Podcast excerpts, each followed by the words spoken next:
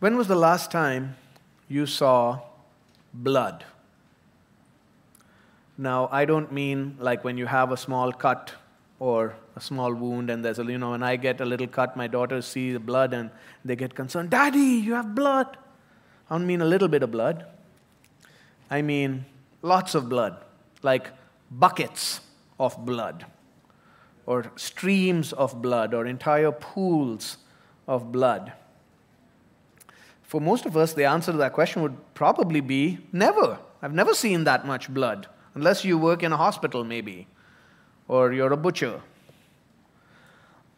Unlike us, the ancient Hebrews were very familiar with the sight of blood, the smell of blood, with the shedding of blood.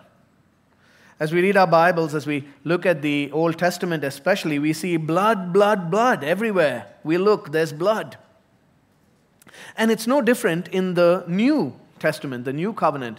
Uh, as one person has put it, the entire story of the Bible is a story that is painted with blood. Some critics have mocked Christianity as being a slaughterhouse religion. And indeed, we recognize this, don't we, when we look at our hymnals and we think about the songs that we sing.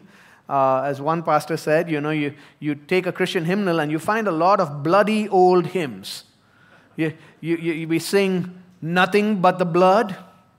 We ask, Are you washed in the blood? We say there's power, power, wonder working power in the blood. Or we sing my favorite, personal favorite, There is a fountain filled with blood drawn from Emmanuel's veins, and sinners plunged beneath that flood lose all their guilty stains. And for a person who does not know the language of the Christian faith, they might hear this and wonder is, is this a horror movie or is this religion? Well, today we're going to see uh, the necessity of blood. Why blood is so central to our confession. And we're going to see especially how the blood of Christ guarantees our eternal destiny. As we've been going through uh, Hebrews, we have repeatedly said that Hebrews, this letter, is originally a sermon. It was a sermon preached by a concerned pastor to a congregation of weary Christians who were tempted to abandon their faith.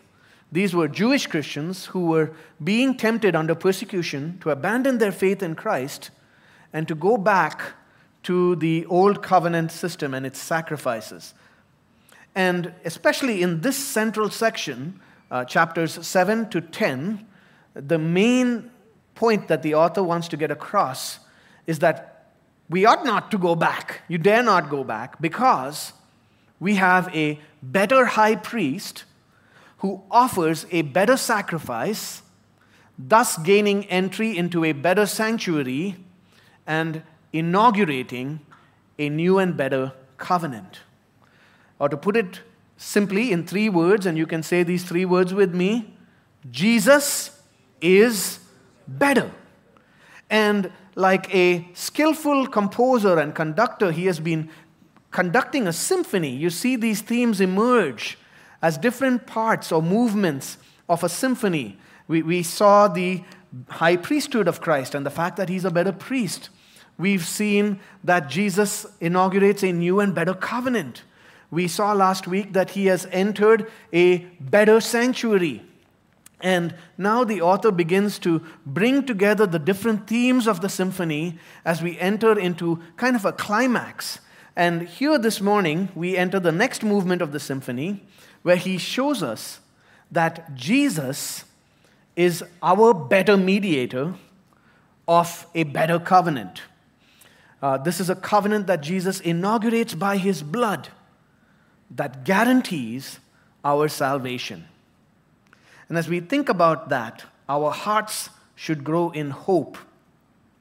As we look back to what our great and better mediator has done on the cross, where he shed his blood, and as we look forward to his promised return to save us forever.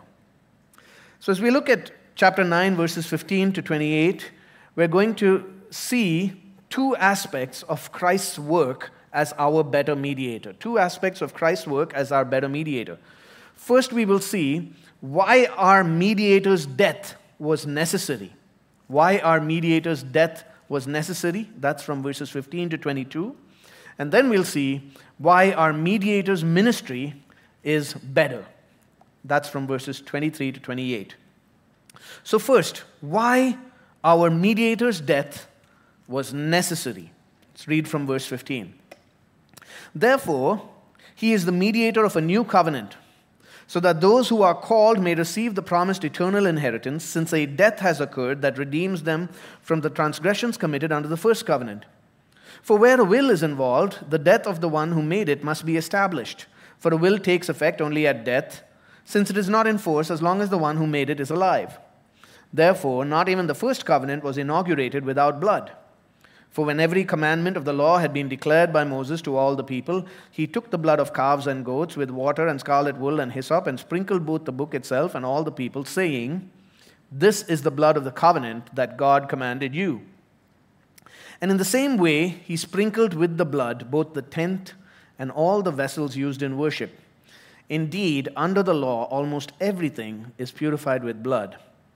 And without the shedding of blood, there is no forgiveness of sins.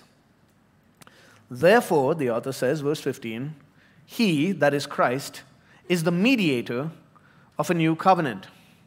Now, this is a very important term as we think about the identity of our Lord Jesus Christ and who He is. What does it mean that He is a mediator? We are familiar with the term mediator in normal everyday life. A mediator is someone who is a go between. Um, in this country, you might think of your PRO as your mediator. He represents you uh, to the government. Specifically, a mediator comes into play in situations involving conflict. When two parties are in conflict with one another, uh, that's when you seek out or you see a mediator being brought into the scene in order to bring peace, to mediate the conflict and bring peace between these two parties to initiate and bring about reconciliation. That's the kind of mediator that Jesus is. He is one who mediates between God and people. He is fully God and he is fully human, just like us. He represents God to us and he acts on our behalf towards the Lord. Specifically, bringing reconciliation, seeking to bring peace. Because you see, all of us are at enmity with God. We'll see more of this in our passage today. We come into this world hostile towards God, and He is at enmity towards us because we have sinned against Him. We have broken His covenant and transgressed His laws.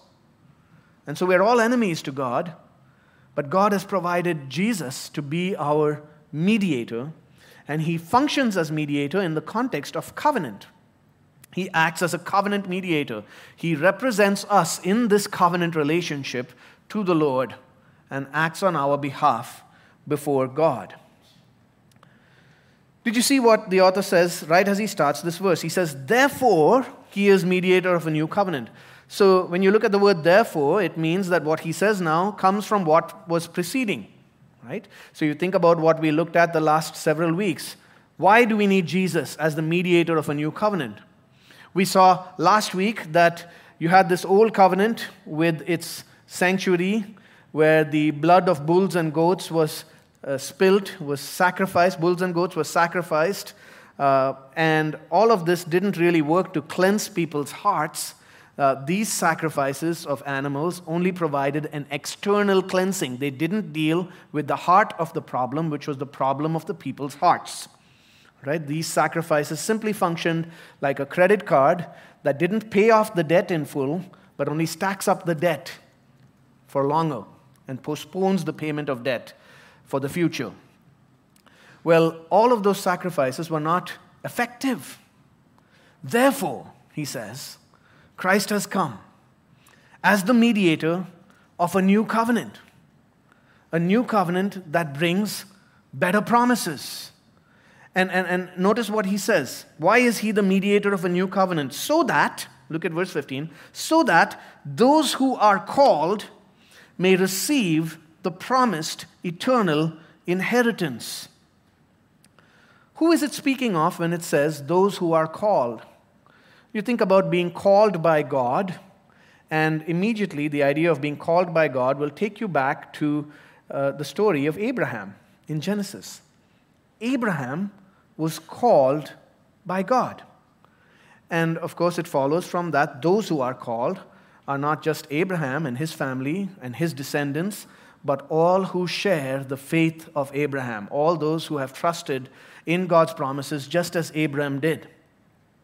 What are those promises? What is the promised eternal inheritance? You might remember that God called Abraham, told him to go forth from his home. God made him a set of promises. God promised him that through his family, the entire world would be blessed, all nations would be blessed in him. Uh, God promised him that God was forming a worldwide family of sons and daughters that would know the living God. Not just that, God promised him an inheritance. He promised him land, that there would be a dwelling place for these people. God promised him people and a place. And then, as you keep reading the story of the Bible, this promise of an inheritance, of a place, gets expanded. In fact, greatly expanded to the point where it's no longer just a physical piece of real estate in the Middle East. No, no, no. Rather, Abraham and his family are going to inherit the world, the heavenly kingdom of God Himself. We see that, we'll see that later when we come to Hebrews chapter 11. It says Abraham was not looking to the land which he came from. No, Abraham was looking forward to the heavenly city coming down, whose designer and builder is God. And so the promised eternal inheritance is this the promise of being sons and daughters of the living God, heirs of eternal life, those who will inherit God's eternal heavenly kingdom forever. And the problem is, your problem is that none of this could be fulfilled, you see. Because there was a bigger problem that was blocking the fulfillment of these promises. The author shows us that in verse 15. He is the mediator of a new covenant, so that those who are called may receive the promised eternal inheritance, since a death has occurred that redeems them from the transgressions committed under the first covenant.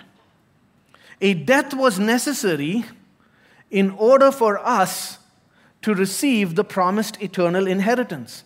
And this death was necessary to redeem us from the transgressions committed under the first covenant. What was the problem preventing the fulfillment of God's promises? It was the people's sin. They had transgressed, they had broken their covenant with God, and therefore the promises could not be fulfilled. Instead, they had a curse hanging over their heads. Right, verses 16 and 17 explain to us uh, further the problem that needed to be resolved by, by showing us something about how covenants work. Now, if you're reading the ESV and, and you look at these verses, you'll see this. You'll see where a will is involved, the death of the one who made it must be established. For a will takes effect only at death, since it is not in force as long as the one who made it is alive. And if you're a careful reader of your Bible, you'll notice that there's a footnote there. And you should always read the footnotes when you're reading your Bible. And the footnote says, in my ESV translation, the footnote says the Greek word means both covenant and will in verses 16 and 17. So you have a little bit of a, a debate here because this word can be translated one of two ways. Uh, the word commonly means covenant. The same Greek word is also used in secular Greek literature to refer to a will, last will and testament, if you know what that is. And many people debate over what specific meaning does it have here in verses 16 and 17. You can see this debate by if you read the old uh, New American Standard Translation, the NASB, if you have that, you would see in the NASB it actually uses the word covenant throughout. It says where a covenant is, the death of the one who made it must be established. Uh, and uh, I have been following this debate for over 10 years now. Uh, I have looked at both sides of it, struggled through it, but I am quite persuaded and convinced that the right way to understand this is to read the word consistently throughout the passage as covenant. So I don't think it's accurate to uh, read it as will. I don't think the author is suddenly shifting here from the concept of covenant to the concept of will. I think the best way to understand this is to read it throughout as covenant. In fact, every other instance of the word in Hebrews and in most of the New Testament refers to covenant. All right? And it, it makes a lot of sense because if you're looking at verse 15, he says, This death uh, redeems them from the transgressions committed under the first covenant. When you come down again, look at verse 18, it clearly refers to covenant because he says, Therefore, not even the first covenant was inaugurated without blood. We've been seeing throughout chapters 7 to 10, the author is speaking again and again of the covenants of God. And so I think that this passage best makes sense when we understand this as covenant. So let me read to you the uh, Aubrey Standard Version and, and translation, which I think. Uh, which I think will give us the correct interpretation of this section. And, and I might say many New Testament scholars take this position. The New American Standard translation obviously did, but I'll try to make read it in a uh, translate it for you in a way that makes it very clear what the meaning is. All right? So follow with me from verse 15 again.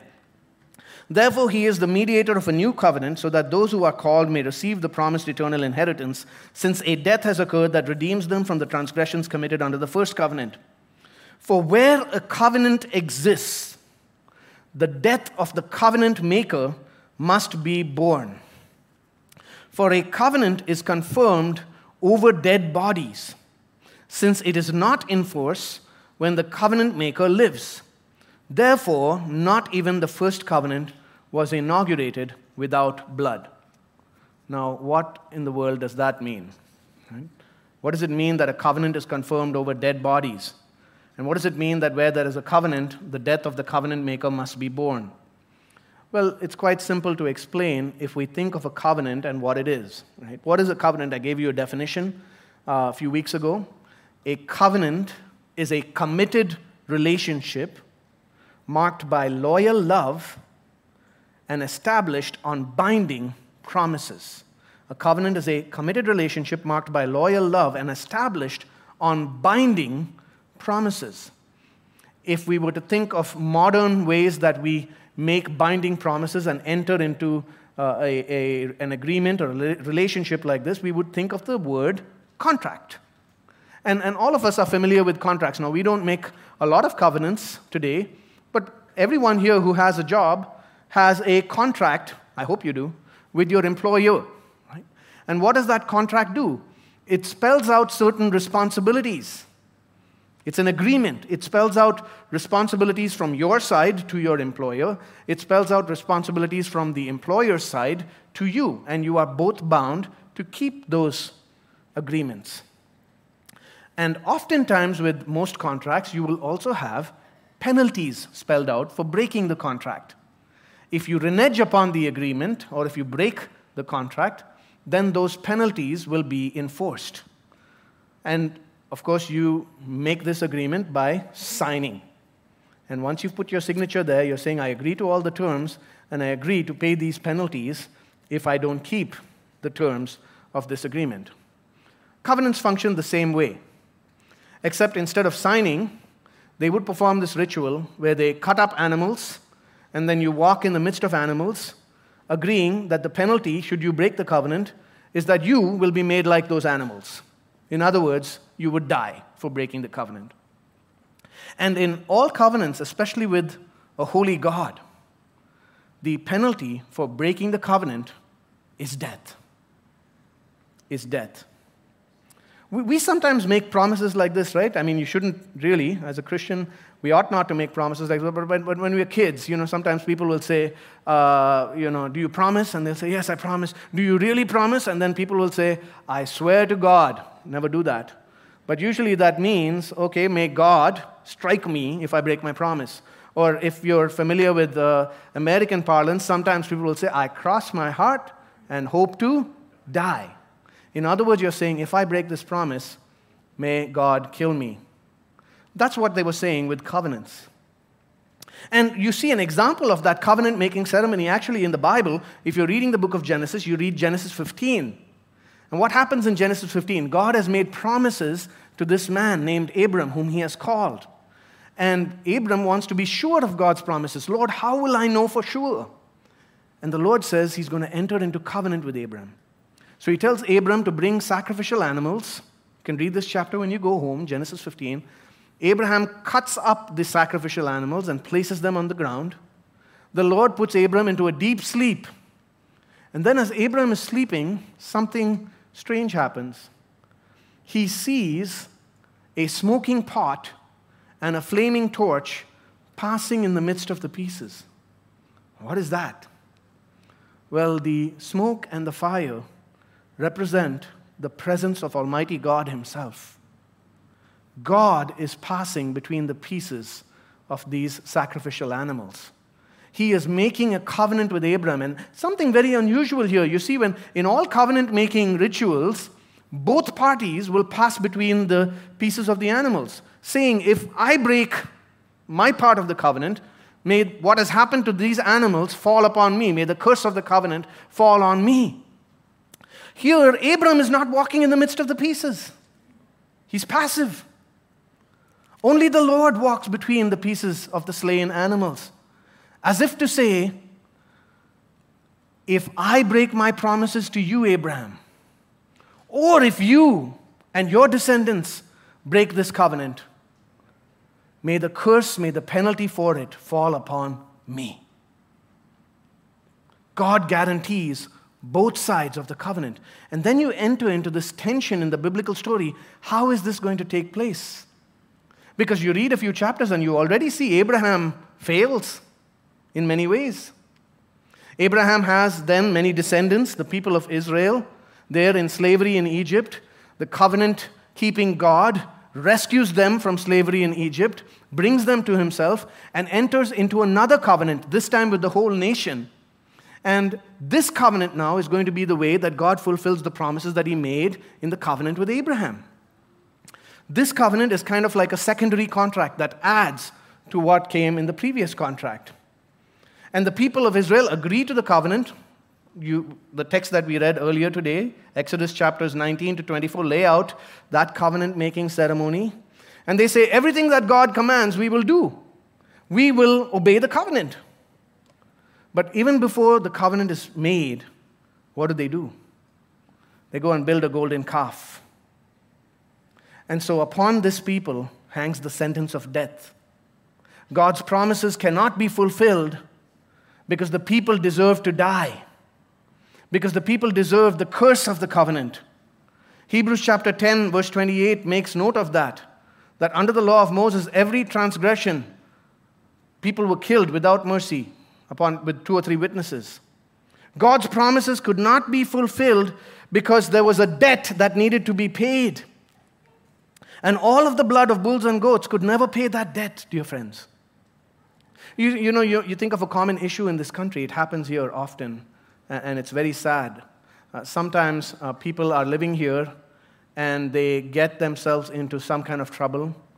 Uh, maybe this is you. If it's you, we would love to talk to you and find ways that we can support you and help you. But people stack up a lot of debt, or they get into trouble with the law by overstaying visa, and then the, the amounts begin to pile up and you soon find yourself with this insurmountable mountain of debt, and there's no way out.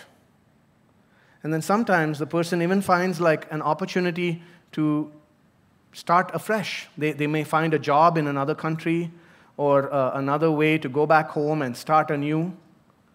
But you see, the problem is you can't leave. You can't start, uh, have a fresh start, because all of this debt still remains that needs to be paid. It was the same for these people. They could not experience or could not receive the promises of God of an eternal inheritance. Those promises of blessing could not be fulfilled because they had all of the debt of their sin. They had all of the curses of the covenant standing over their heads. And that's why the author says there was blood. Therefore, verse 18, not even the first covenant was inaugurated without blood. This is why everywhere you look in that covenant in the Old Testament, you see blood. This is why animals were sacrificed. This is why blood was used to purify the sanctuary, to remind them constantly that the wages of sin is death. Remember, I told you last week when we talk about the blood of Christ, when we talk about blood, it, it's not referring to blood as some kind of a magical substance that has some protective power. It's, it's not talking about, you know, you, you can recite this like a mantra and say, like, you know, uh, the, the, the blood of Christ protect me, or I put the blood of Christ on the car or on the house. No, when it's speaking of the blood of Jesus in the New Testament, in the Bible, when it speaks of blood, it's speaking of death. And that's very clear in this passage. You see, verse uh, 15 says, A death has occurred that redeems them from the transgressions. And you come down again to verse 22 without the shedding of blood there is no forgiveness of sins. The, the term used there for shedding of blood is a very violent term. It's talking about spilling blood in such a way that a person dies. The penalty for breaking the covenant was death. And then again and again, the sacrificial system the, the constant presence of blood among the people reminds the people the wages of sin is death. It teaches the people the wages of sin is death. It smears it on their minds and puts it in their hearts. The wages of your sin is death. Without the shedding of blood, there is no forgiveness of sins. What could be the solution to this? How could this debt be erased and paid off so that they could be guaranteed the fulfillment of God's promises? There had to be a better sacrifice. And the answer is that sacrifice has been made, dear friends. Look at verse 23. Thus it was necessary for the copies of the heavenly things to be purified with these rites, but the heavenly things themselves with better sacrifices than these. That old sanctuary, that entire old covenant system, all of those sacrifices were just a copy, a preview, like a drama, a ritual that didn't bring final forgiveness, but that kept reminding the people you still have a debt that needs to be paid. The wages of your sin is death. And there will be a better sacrifice that comes. And when that better sacrifice comes, we will have access into the presence of God. That better sacrifice has come. Jesus has died. His death has been carried out, not in an earthly tabernacle his blood is not like the blood of animals, but his death, the shedding of his blood, his better sacrifice, pays the penalty for sin once for all. His death redeems sinners from their transgressions. His death avails in the heavenly presence of God Himself. Do you see why it was necessary for the Son of God to die? You know, sometimes you might have conversations with your Muslim friends. I often have some of these conversations, and, and it's a common question that will come up. Why, why was it necessary? If you're saying Jesus was God, if you say that Jesus is the Son of God, why did Jesus have to die? Why this one person standing in the place of another? Why does he have to die such a shameful death? And then you say, well, he had to die because of sin. And it's hard for a Muslim friend to understand because they will say, well, sin, is it really such a big deal? It's, it's mistakes that we make. And, and here we say, no, no, no. Sins are not just mistakes that you and I make. It's not a casual thing or a light thing. No, sin is when you break covenant, when you renege on the contract with the holy God and creator of the universe himself. We have violated the contractual agreement with our Creator. And therefore, our sins are a very serious thing. And the penalty for those sins is a curse and death and condemnation. But then the Son of God comes forward as one who is fully God and therefore fully able to bear the penalty for our sins. He is fully man, like us, like you and me in every way, yet without sin himself. I can't stand as a representative for you. I'm a sinner. We can't stand as representatives and substitutes for each other because we're all sinners. But Jesus is fully human and yet without sin, perfect, spotless. And he acts as our representative in the covenant. He acts as our substitute. His death is born as a substitute for covenant breakers to pay the penalty for all sin committed under the old covenant and to inaugurate the new covenant to give us forgiveness of sins and a fresh start. Have you ever wondered how Old Testament believers had their sins forgiven? Uh, people in the Old Testament, people who trusted in God, like David, but sinned, were great sinners. How, how were their sins forgiven? We've noted again and again the blood of bulls and goats can never take away sin. So, how were their sins forgiven?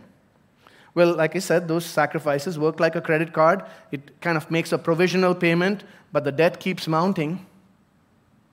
Their sins were forgiven at the cross. All of the transgressions that were committed by the Old Covenant believers, by the Old Testament saints, were laid upon our Lord Jesus Christ on the cross. He bore the curse of the covenant in his death for their sins.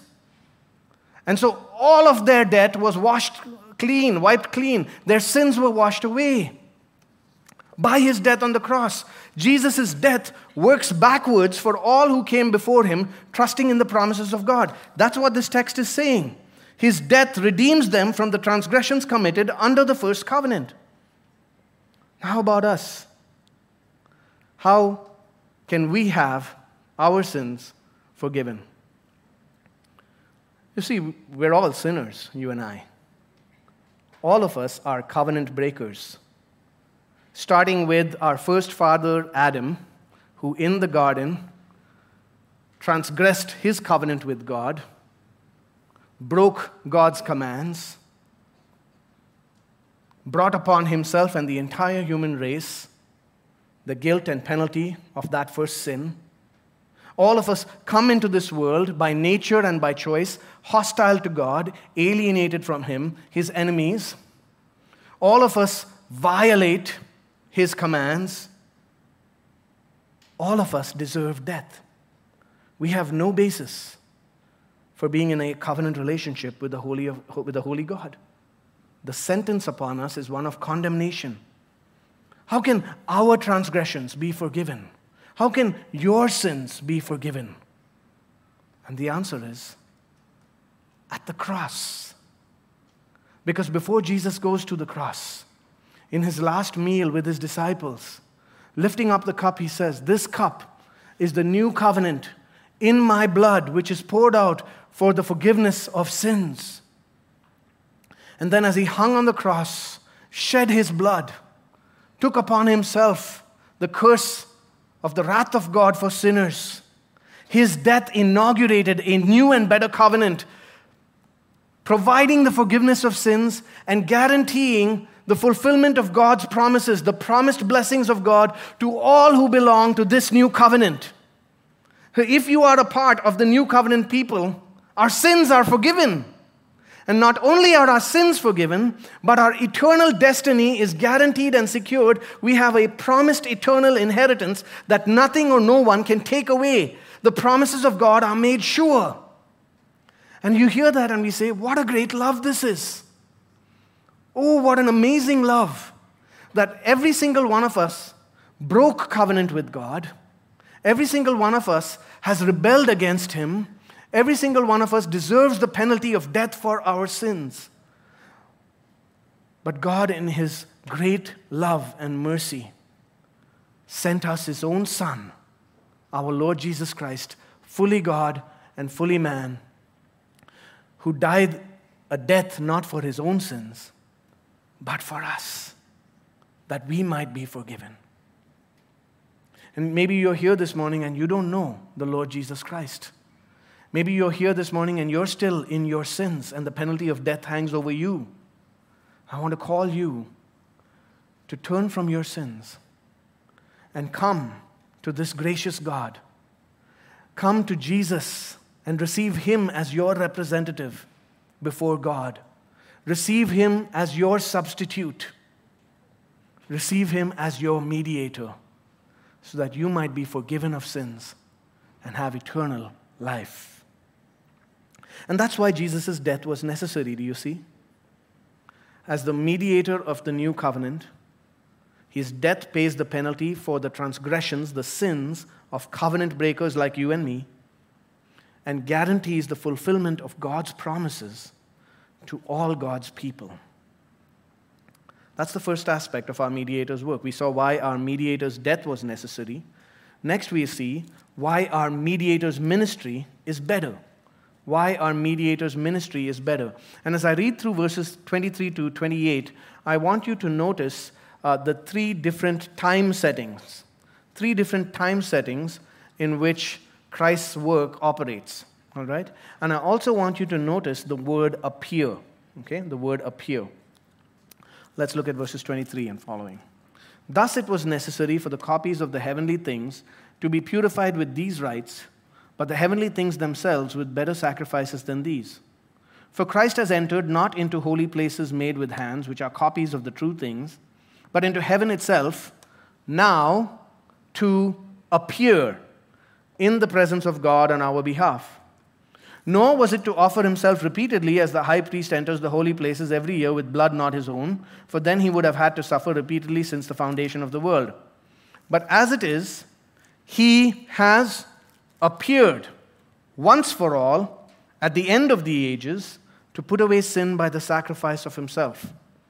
And just as it is appointed for man to die once and after that comes judgment, so Christ, having been offered once to bear the sins of many, will appear a second time, not to deal with sin, but to save those who are eagerly waiting for him.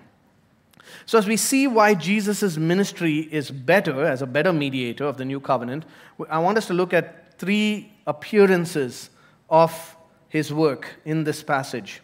First, he appears now in heaven as our intercessor.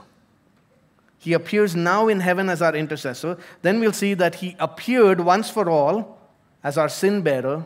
And then we'll see that he points us to his second coming. He will appear in the future as our deliverer.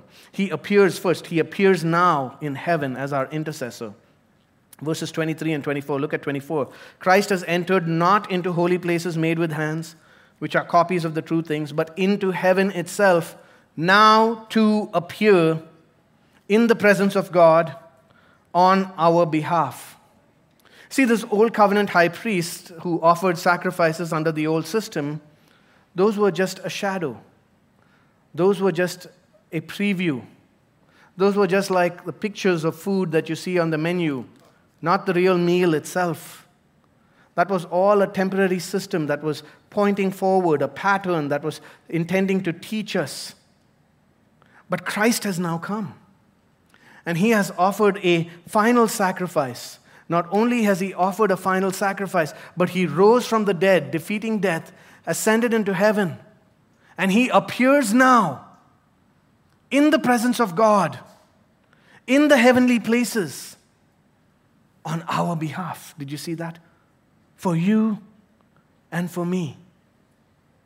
And what that means, dear friend, is this that from now to the very end of your life, till you breathe your final breath, your Savior, Jesus Christ, the Son of God, appears before the face of the Father in heaven, praying for you. He prays for us all the time. And the Father will not leave his prayers for you and me unanswered no matter what you're going through. He guarantees the forgiveness of our sins. Not only does He guarantee the forgiveness of our sins, even as we all fall short every day, but He guarantees that you will make it to the end. That no matter what trials come our way, no matter what difficulties we face, you will make it to the end, dear brother or sister, because Jesus is praying for you and his praise, prayers do not cease. He appears on our behalf, guaranteeing that one day we will be with him. I don't know what you're going through, but I do know this. Whether you're facing struggles at work, whether you're facing rejection and hostility from dear friends or even family because of your faith in Christ, Maybe you are being tempted with some particular sins and you're struggling in the midst of those temptations. Even for people like this, like Jeremy and his dear church who have lost everything in the, in the midst of their darkness, he appears before the presence of God on our behalf, praying for us. For Sabas, for Pius, for Lynn, for Judith, by name, day and night. Maybe you're here this morning and you say, My faith is weak. I'm wavering. I, I, I don't have faith. I don't even know if my faith will last for one more day. And let me assure you that the promises of God do not depend on the strength of your faith, but on the power of our Savior, who prays for you day and night. He guarantees you will make it to the end. He appears now in heaven as our intercessor he appeared, second, he appeared once for all as our sin bearer. Did you see verses 25, 26? Nor was it to offer himself repeatedly. But as it is, verse 26, he has appeared once for all at the end of the ages to put away sin by the sacrifice of himself. When Jesus rose from the dead and entered into heaven, he didn't go there to offer himself repeatedly. He's not being sacrificed again and again for the forgiveness of our sins. The work is done. Kalas, he did it once for all. You know, the old system, the high priest would offer the same sacrifices again and again the blood of the bull, the blood of the goat, go and rinse, repeat year after year. Go into the holy places, indicate that a death has occurred. Not so with Jesus. The author said if Jesus had to die again and again for sins, then he would have had to die from before the foundation of the world. He would be constantly suffering all the time for sins. And that's bizarre. No, he does not. He did it once for all. It's finished. It's done. He appeared once for all. Well, look at when he appeared. He appeared at the end of the ages. The, the New Testament uses this expression again and again. At, at the fullness of time, the Son of God came. And you might ask the question what was the most pivotal moment in history, in the history of this world? You know, maybe if you were to say the most pivotal moment in world history, you can ask someone this question and it'll tell you a lot about what they believe, how they answer that question. Someone says the most pivotal moment in history was when Gutenberg invented the printing press. You know, well, that person values learning and education. For the Christian, the most pivotal moment in history is when Jesus died on the cross and cried out, It is finished. It divides all of history into two, right? We acknowledge that when we write the date and say 2022. And what did Jesus accomplish in that moment? He put away sin. He put away sin once for all. Like, you know, some, some of you live in apartments. I live in an apartment. We take out the trash, you take it, and then you put it into that garbage chute, right? It's gone. You never see it again. Out of sight, out of mind, forever. That's what Jesus did with sin. It's done once for all. And the author reminds us again by an, an analogy here in, in verse 27 and 28. Do you see what he says? He says, Just as it is appointed for man to die once and after that comes judgment, so Christ, having been offered once to bear the sins of many his point there simply is this we only die once. All human beings only live and die once, right? You don't die multiple times. Uh, the so called worldviews and religions which say that you're reincarnated and you die again and again, th- th- these are false. It's just common knowledge. It's clear that all of us live once, we die once, that's it. After that comes judgment. In the same way, Christ only needed to die once. He died once, he was offered once to bear the sins of many. And you have there the very crucial biblical doctrine that all of us should know the doctrine of penal substitutionary atonement. In other words, Jesus died a death that accomplished penal substitutionary atonement. What does that mean? His death is penal, bearing the punishment for sinners, taking upon himself the penalty for sin. His death is substitutionary. He acts as a substitute. He didn't die for his own sins. No, the text tells us he was offered once to bear the sins of many. He's a substitute, bearing the wrath of God for all those who trust him. And notice it says he was offered once to bear the sins of many. Jesus offered himself. But God put him forward as an offering. This was God's plan. The cross was God's plan, designed by God for our salvation. That the Lord put forward Jesus as our perfect substitute to bear the wrath of God and propitiate, turn away God's wrath from sinners. Jesus, the Son of God, offered himself freely, willingly, as a substitute for his people. The Holy Spirit applies the finished work of Christ to our hearts when we repent and believe, therefore guaranteeing the forgiveness of our sins and promising eternal life. He was offered once to bear the sins of many. In other words, the account has been settled. For you and for me who trust in Christ, the debt has been paid. My sin, oh, the bliss of this glorious thought, my sin, not in part but in whole, is nailed to the cross, and I bear it no more. Praise the Lord. Praise the Lord, O my soul. He appears now as our intercessor. He appeared once for all as our sin bearer. And finally, his ministry is better because he will appear in the future as our deliverer. Verse 28 Christ, having been offered once to bear the sins of many, will appear a second time, not to deal with sin, but to save those who are eagerly waiting for him. The cross is the turning point and the hinge of world history, but it's not the end of world history. No, the end of history will be when this same Jesus who was crucified and rose from the dead will come back. Dear brother or sister, he's coming back. He's coming back. Are you waiting?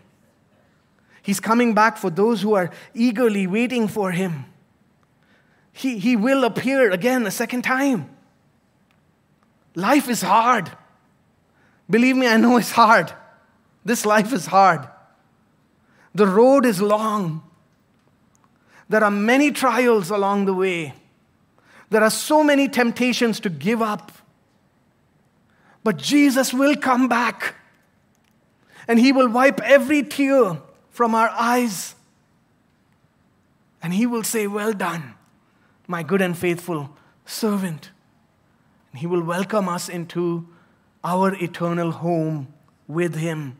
He has promised to return, He will appear for you. And this knowledge that He's coming is sufficient to support our souls in all difficulties, all trials, all distresses.